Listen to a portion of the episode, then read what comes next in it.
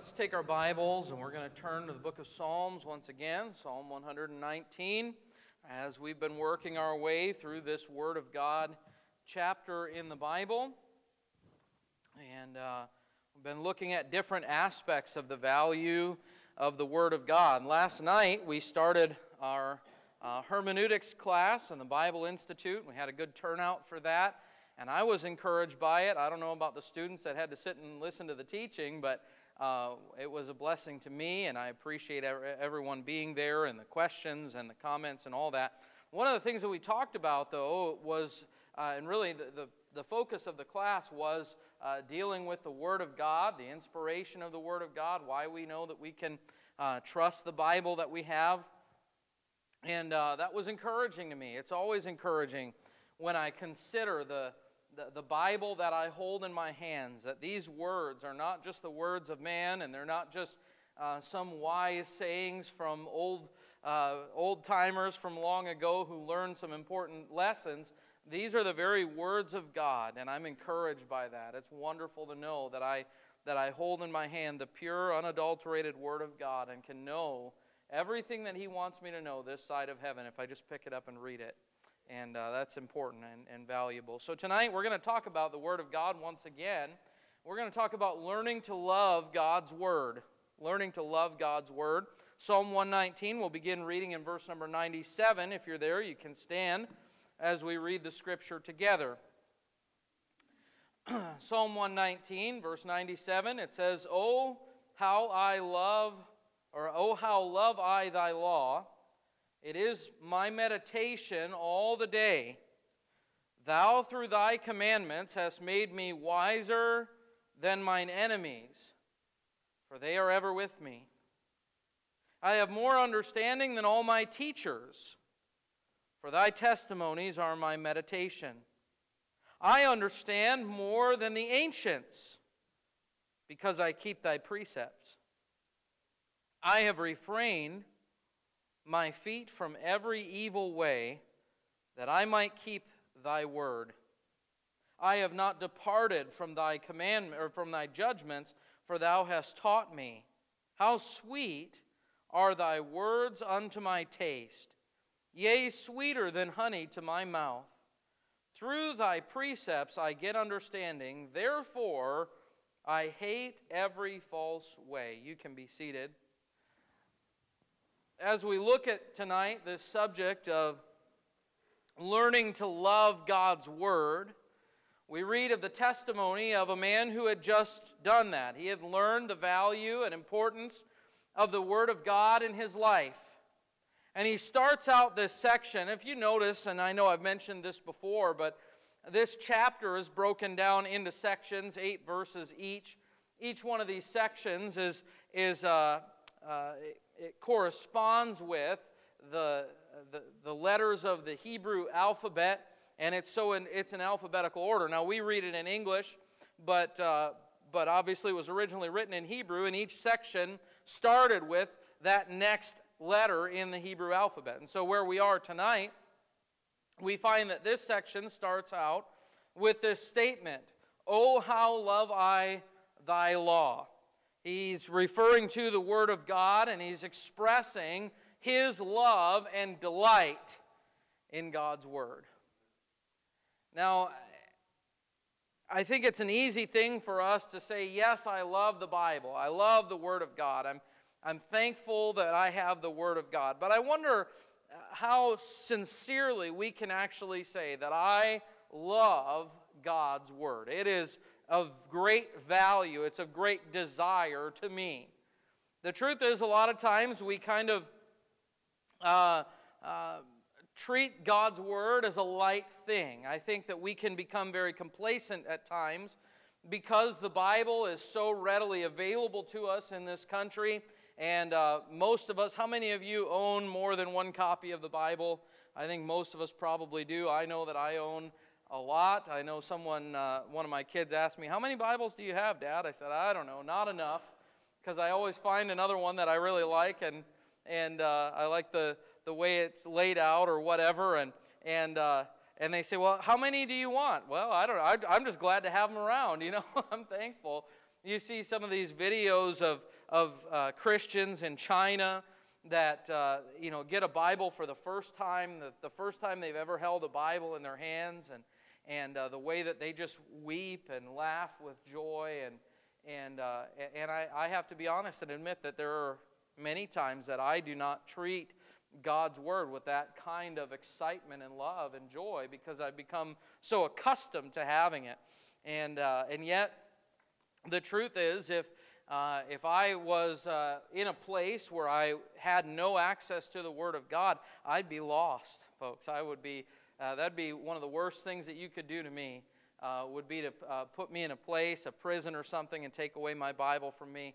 Man, that'd be tough, wouldn't it? but we've got it so readily available to us that so frequently I think we don't really value it in the way that we ought to. I don't think we always uh, can honestly say, Oh, how I love thy law. It, it, it is so precious to me.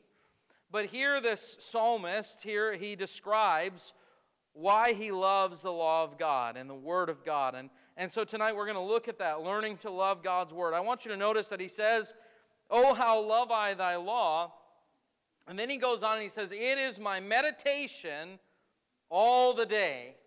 I love the Word of God so much that I meditate on God's Word. The word meditate has, has to do with that idea of thinking upon, dwelling upon, ruminating in something. My mind is constantly consumed with the Word of God. That's what he's saying. Can I ask you tonight, what is it that you think about?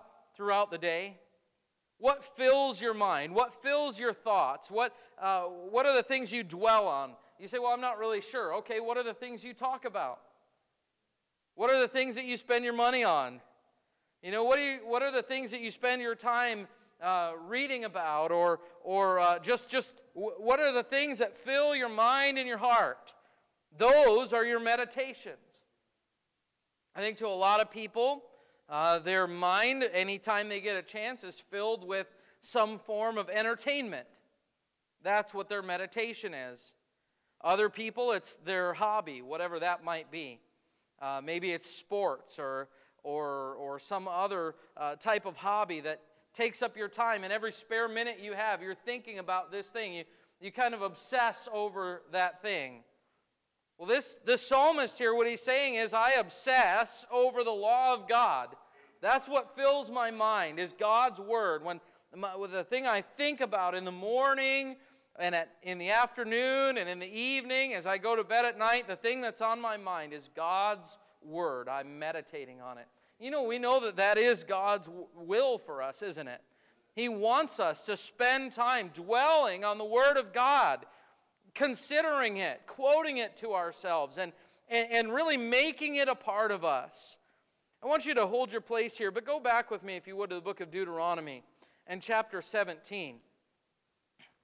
In Deuteronomy 17, the Lord is giving some instruction for the when Israel gets a king. He's telling them how that king is supposed to live and what he's supposed to do, what he's not supposed to do. and notice that he says in verse number 18, um, yeah, 18 of Deuteronomy 17. The Lord here, speaking of the king of Israel, says, It shall be when he sitteth upon the throne of his kingdom, that he shall write him a copy of this law in a book out of that which is before the priests, the Levites. So, in other words, he was to take a copy of the Word of God, the scriptures that they had at that time, and he was to not only read it, but he was to copy it down, make a copy for himself. I've never done that. I've known people who have that have actually written out the entire Bible before. There's a missionary I know that was one of the ways he learned the language. He went to, to Russia and, uh, and he took the Russian Bible and he put it alongside of his King James Bible, and he'd read it in the Russian, and he'd read it in the King James to know what it said, and then he would write out the verse in Russian. And he did that all the way through the Russian Bible. You know what happened? By the end of it, he could speak Russian. That wasn't the only way he learned, but that was something that he used. And then that same missionary ended up moving to Hungary, and he did the same thing there. And he's written out the Bible a few times. I think that's a, a valuable thing. So, this is something that, that the Lord commanded to the king of Israel. He was to write himself a copy of the scriptures. And then look at verse number 19. And it shall be with him, and he shall read therein all the days of his life. He was to read the Word of God every day for the rest of his life. We heard about that on Sunday night. Pastor Smith was preaching about things that we ought to do and but not stop doing, keep doing. And one of the things that he mentioned was to have a meaningful time with the Lord and reading the Bible and praying every day. And that's something that you ought to do. Be in the Word of God daily, feeding yourself God's Word. Now, what did Jesus say? Man shall not live by bread alone, but by every word that proceedeth out of the mouth of God, right? So there's bread, there's physical food, and then there's the Word of God. And if you need physical food to live, you need the Bible. How often do you eat? At least every day? Hopefully, right? For the most part, you ought to be reading the Bible every day. And that's, that's what he's saying. He's to read therein all the days of his life. Then listen to this that he may learn to fear the Lord his God to keep all the words of this law and these statutes to do them. He needs to read it every day in order that he might obey it. We're going to get to that in a minute. Verse 20 that his heart be not lifted up above his brethren, and that he turn not aside from the commandment. Did you know that when you're in the Word of God, it gives you proper perspective of who you are and your rightful place and purpose in life? It really does. So, so the psalmist says, I, I love thy law. It is my meditation all the day.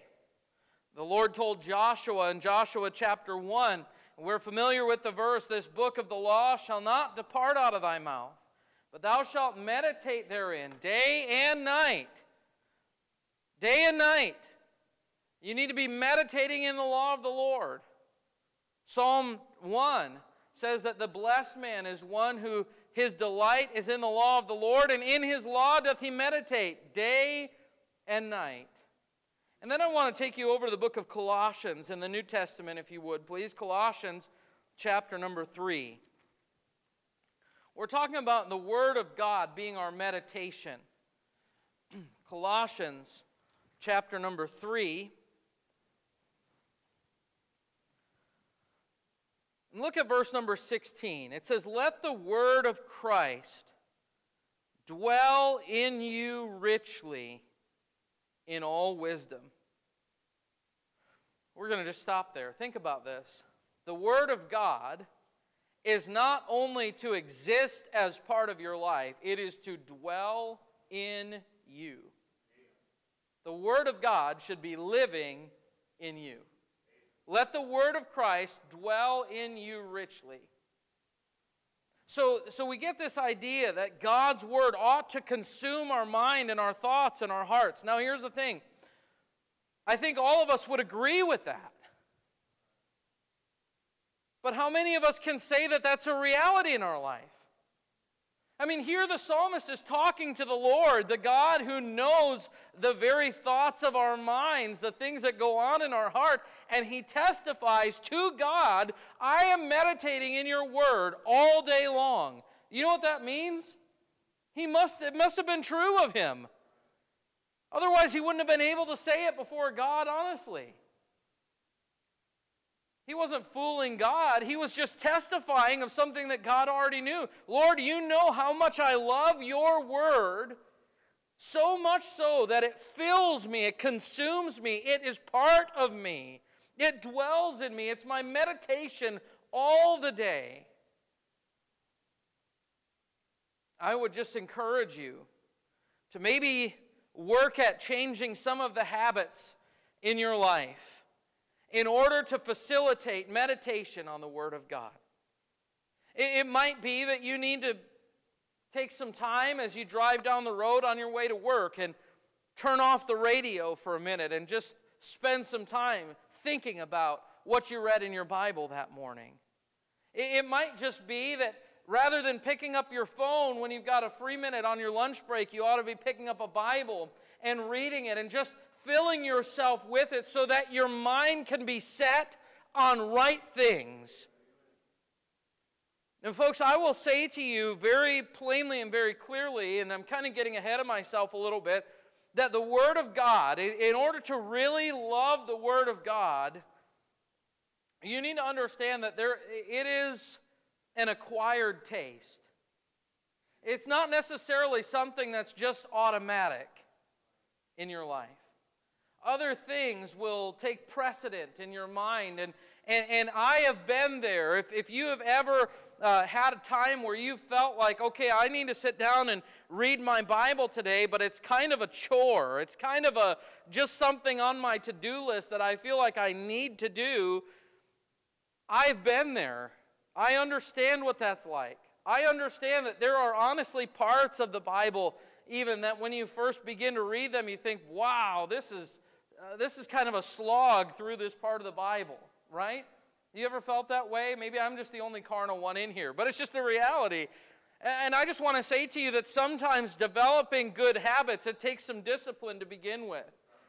But one of the things that you find is that you will develop a taste for the Word of God. As you, as you start to see it and the Lord begins to open your eyes and your understanding, and, and, and, and, you see it affecting and changing your life, and, and you find that the, the, the, there's wisdom that's, that you are getting that doesn't come from anywhere but God and His Word. And, and all of a sudden you find yourself enjoying it and longing for it and craving it.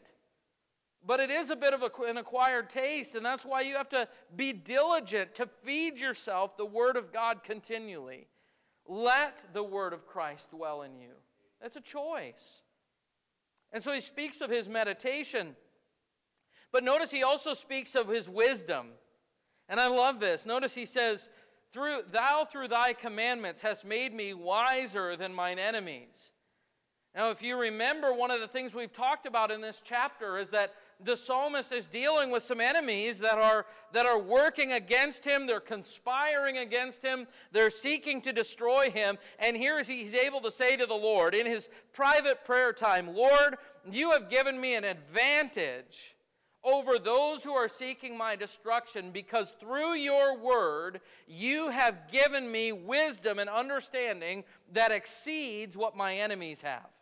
That's a pretty powerful thing. I mean, that's a good place to be, isn't it? Isn't it wonderful to have uh, better intelligence than your enemies?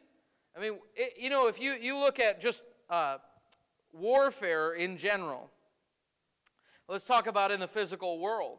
When two nations go to battle against one another, having a strong military is very important. But really, in order to have a strong military, you need to have a good foundation of intelligence, right?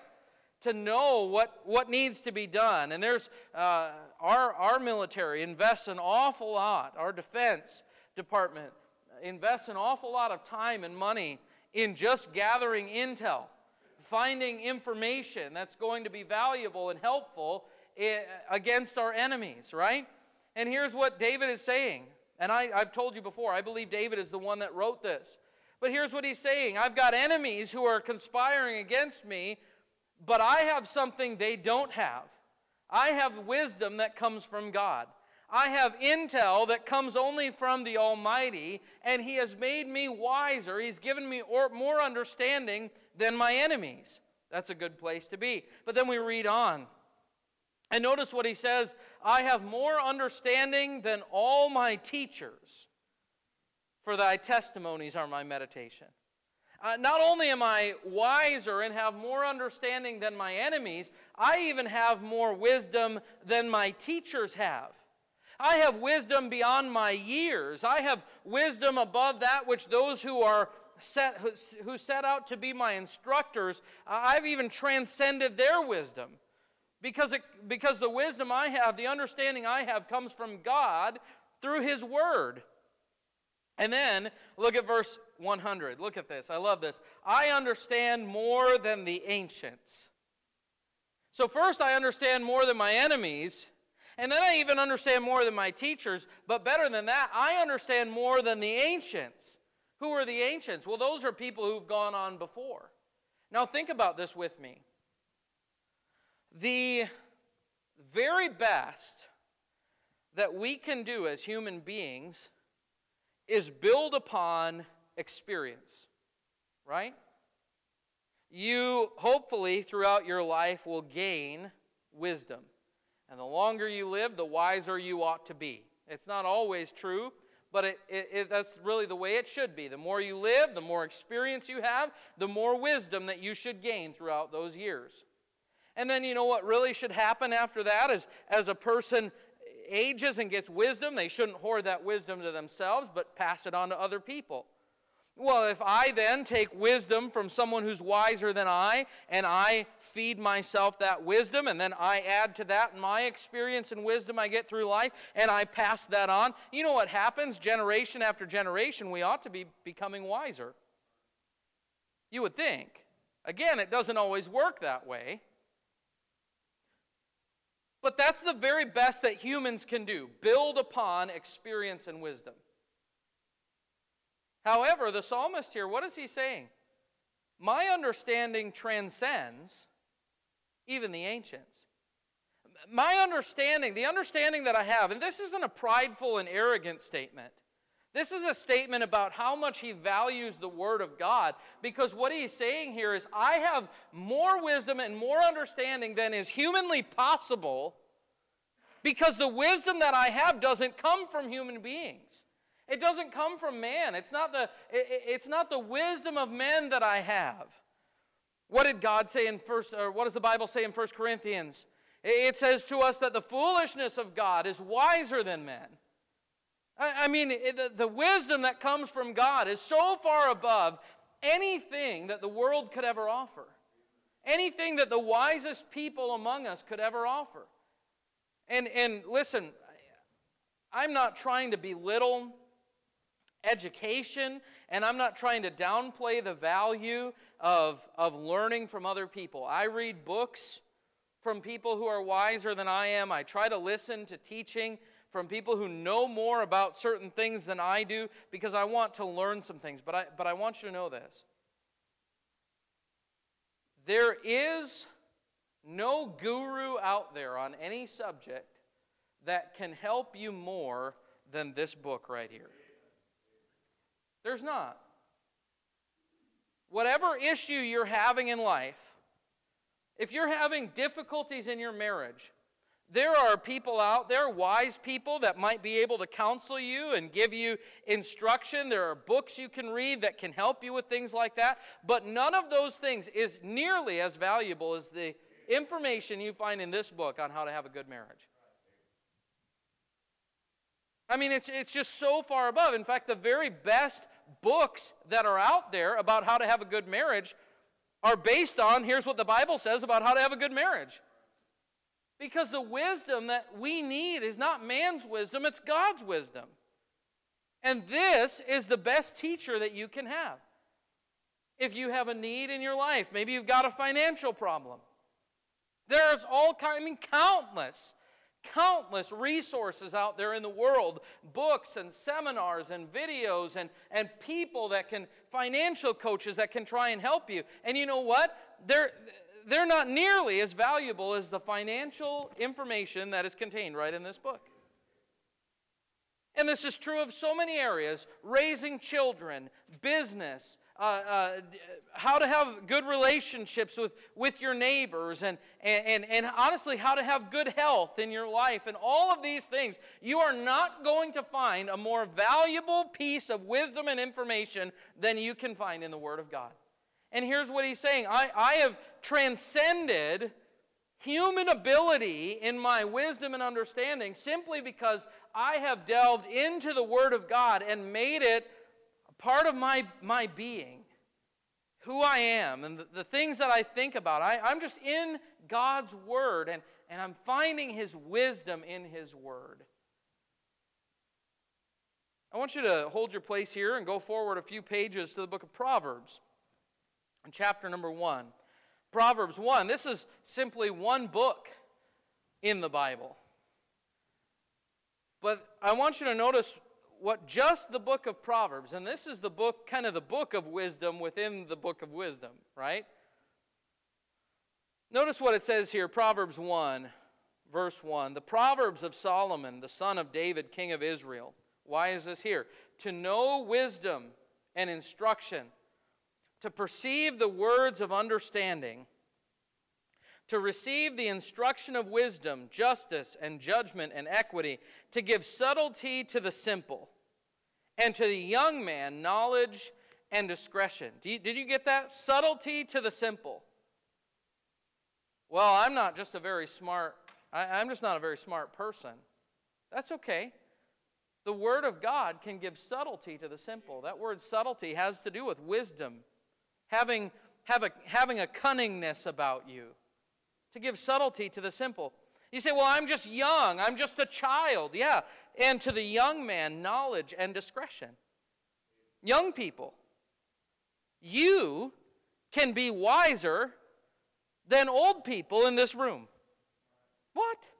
How's that possible? I don't have nearly the experience they have. No, but if you would delight yourself in the Word of God, you know what? The wisdom of God transcends the wisdom of men. I'm just saying, it's available to us. God has given it to us in His Word. And what does it say? A wise man will hear and increase learning, and a man of understanding shall attain unto wise counsel. Uh, what, what happens if you say, Well, I want to be a wise person? Here, here's step one you need to hear.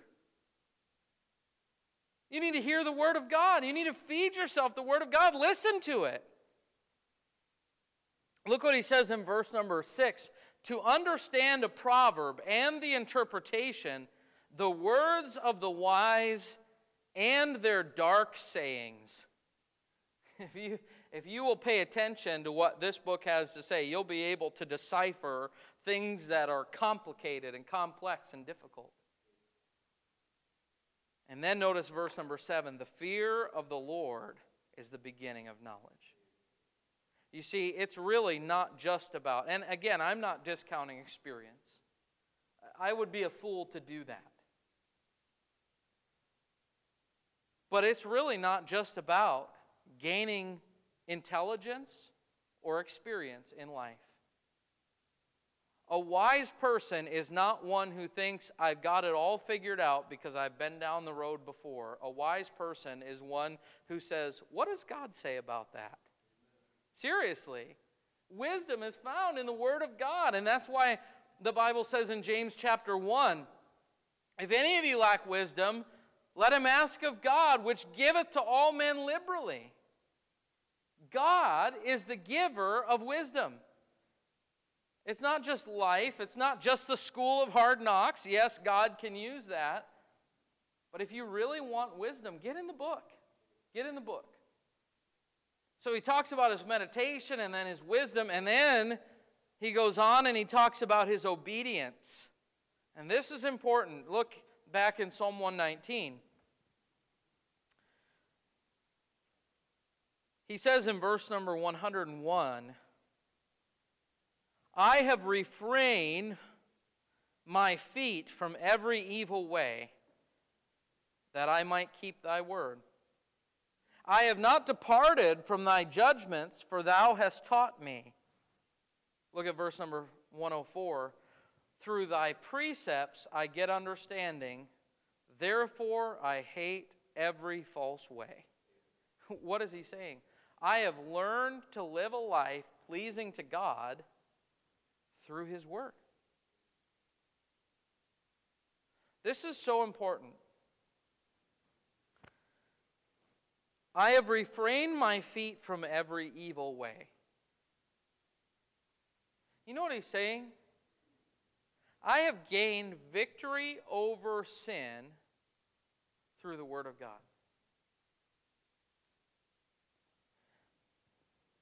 Now, do you know there are actually two ways, two aspects to getting victory over sin? One is to be in bondage to sin and to find deliverance. And you can find that in the Word of God. If, if you're struggling tonight, you've got a sin stronghold in your life, just something that you continually keep going back to and you can't seem to get over it, the answer is right here. That's one aspect of getting victory over sin. But do you know another aspect, and even a better aspect to getting victory over sin? To avoid it altogether. What does the Bible say? A prudent man foreseeth the evil and hideth himself. Jesus taught us to pray, lead us not into temptation. I'm just going to avoid the snare. I'm going to avoid the trap altogether. Now, I will admit that I have had in my life strongholds of sin and things that even today I still wrestle with. And, I, and, and by God's grace, I can have victory over those things, and I'm thankful for that. But I'll tell you that there are some very common, and this is, again, not a prideful, arrogant statement, but there are some very common strongholds and, and areas of addiction and bondage to sin that I don't struggle with in the least because I've never even gone that direction. I've never even set my feet in that direction. And today I don't struggle with that. And I'm thankful for that. That's, that's only the grace of God. But, young people, let me just tell you if you want to get victory over sin, the very best way to do it is to avoid it. Just stay away from it. Don't dabble in it. Don't play around with it. Don't mess with it. He says that I have refrained my feet. I've kept myself from every evil way. Why? That I might, future tense, that I might keep thy word. Because I want to be faithful to the word of God, I have avoided some things in my life that could be pitfalls and downfalls to me. Victory. Verse 102 I have not departed from thy judgments, I have remained faithful to your word. Verse 104 Through thy precepts I get understanding, therefore I hate every false way. Lord, I, I, I, want to go the way that you have for me. I want to follow your will and your path and your plan for me. And I do that because I love your law. Can I ask you a question?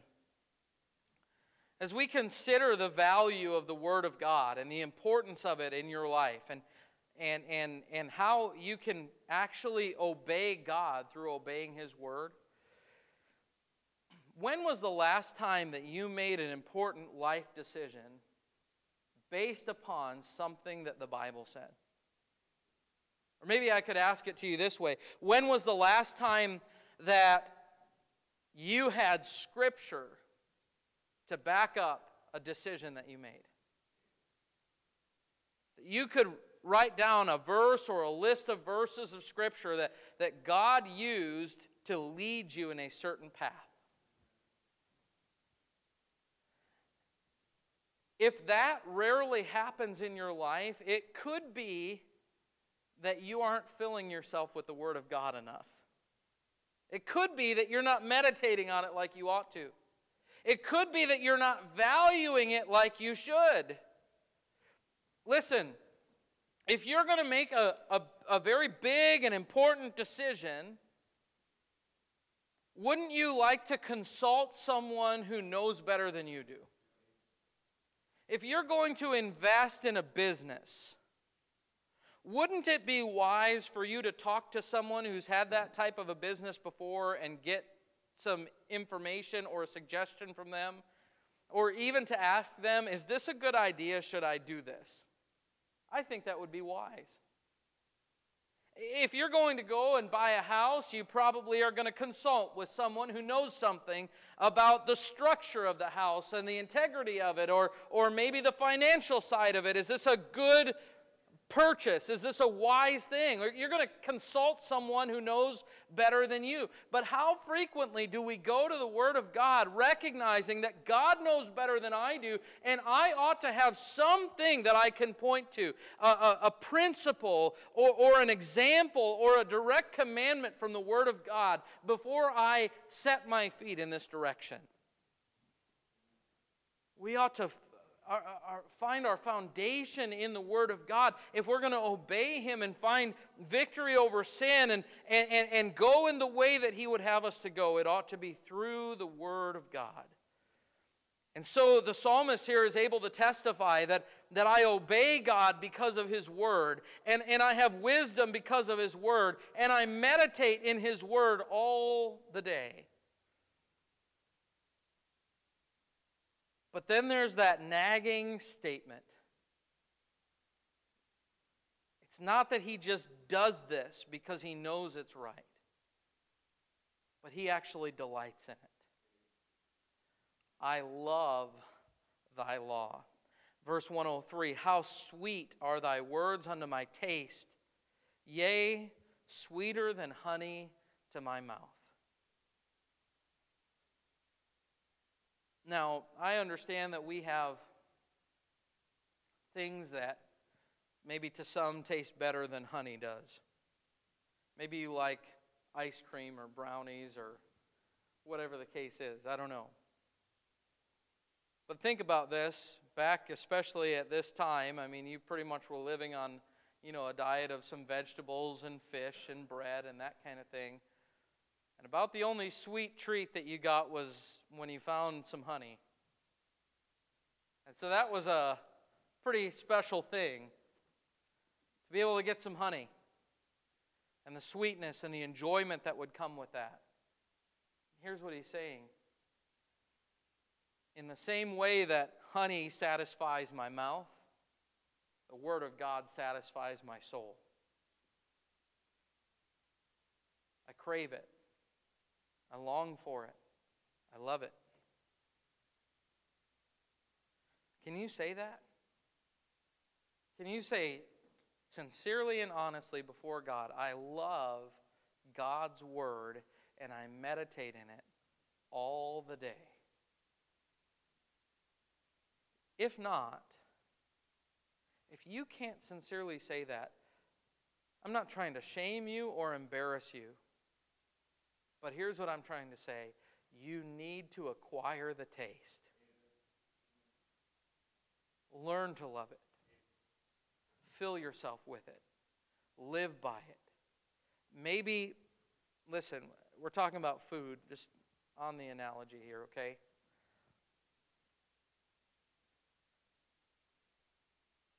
Parents, if you only fed your kids ice cream and donuts, and that was their only diet, they probably wouldn't have a taste for much else. They probably wouldn't have much of a taste for fruits and vegetables and things that are actually good for them, right? Is it possible that we don't have a taste for the Word of God because we've filled ourselves with a bunch of junk?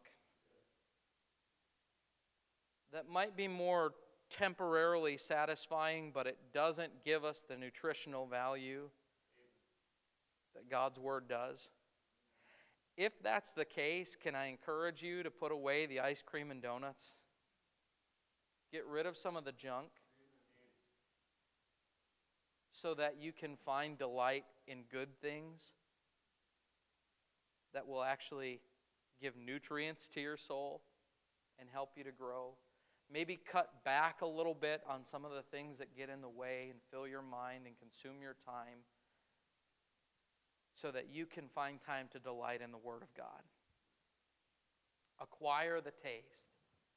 And you know what you'll find? It'll become your meditation. It'll give you wisdom far above what the world could ever offer. And it'll keep you living in the will of God and avoiding the pitfalls and snares of sin.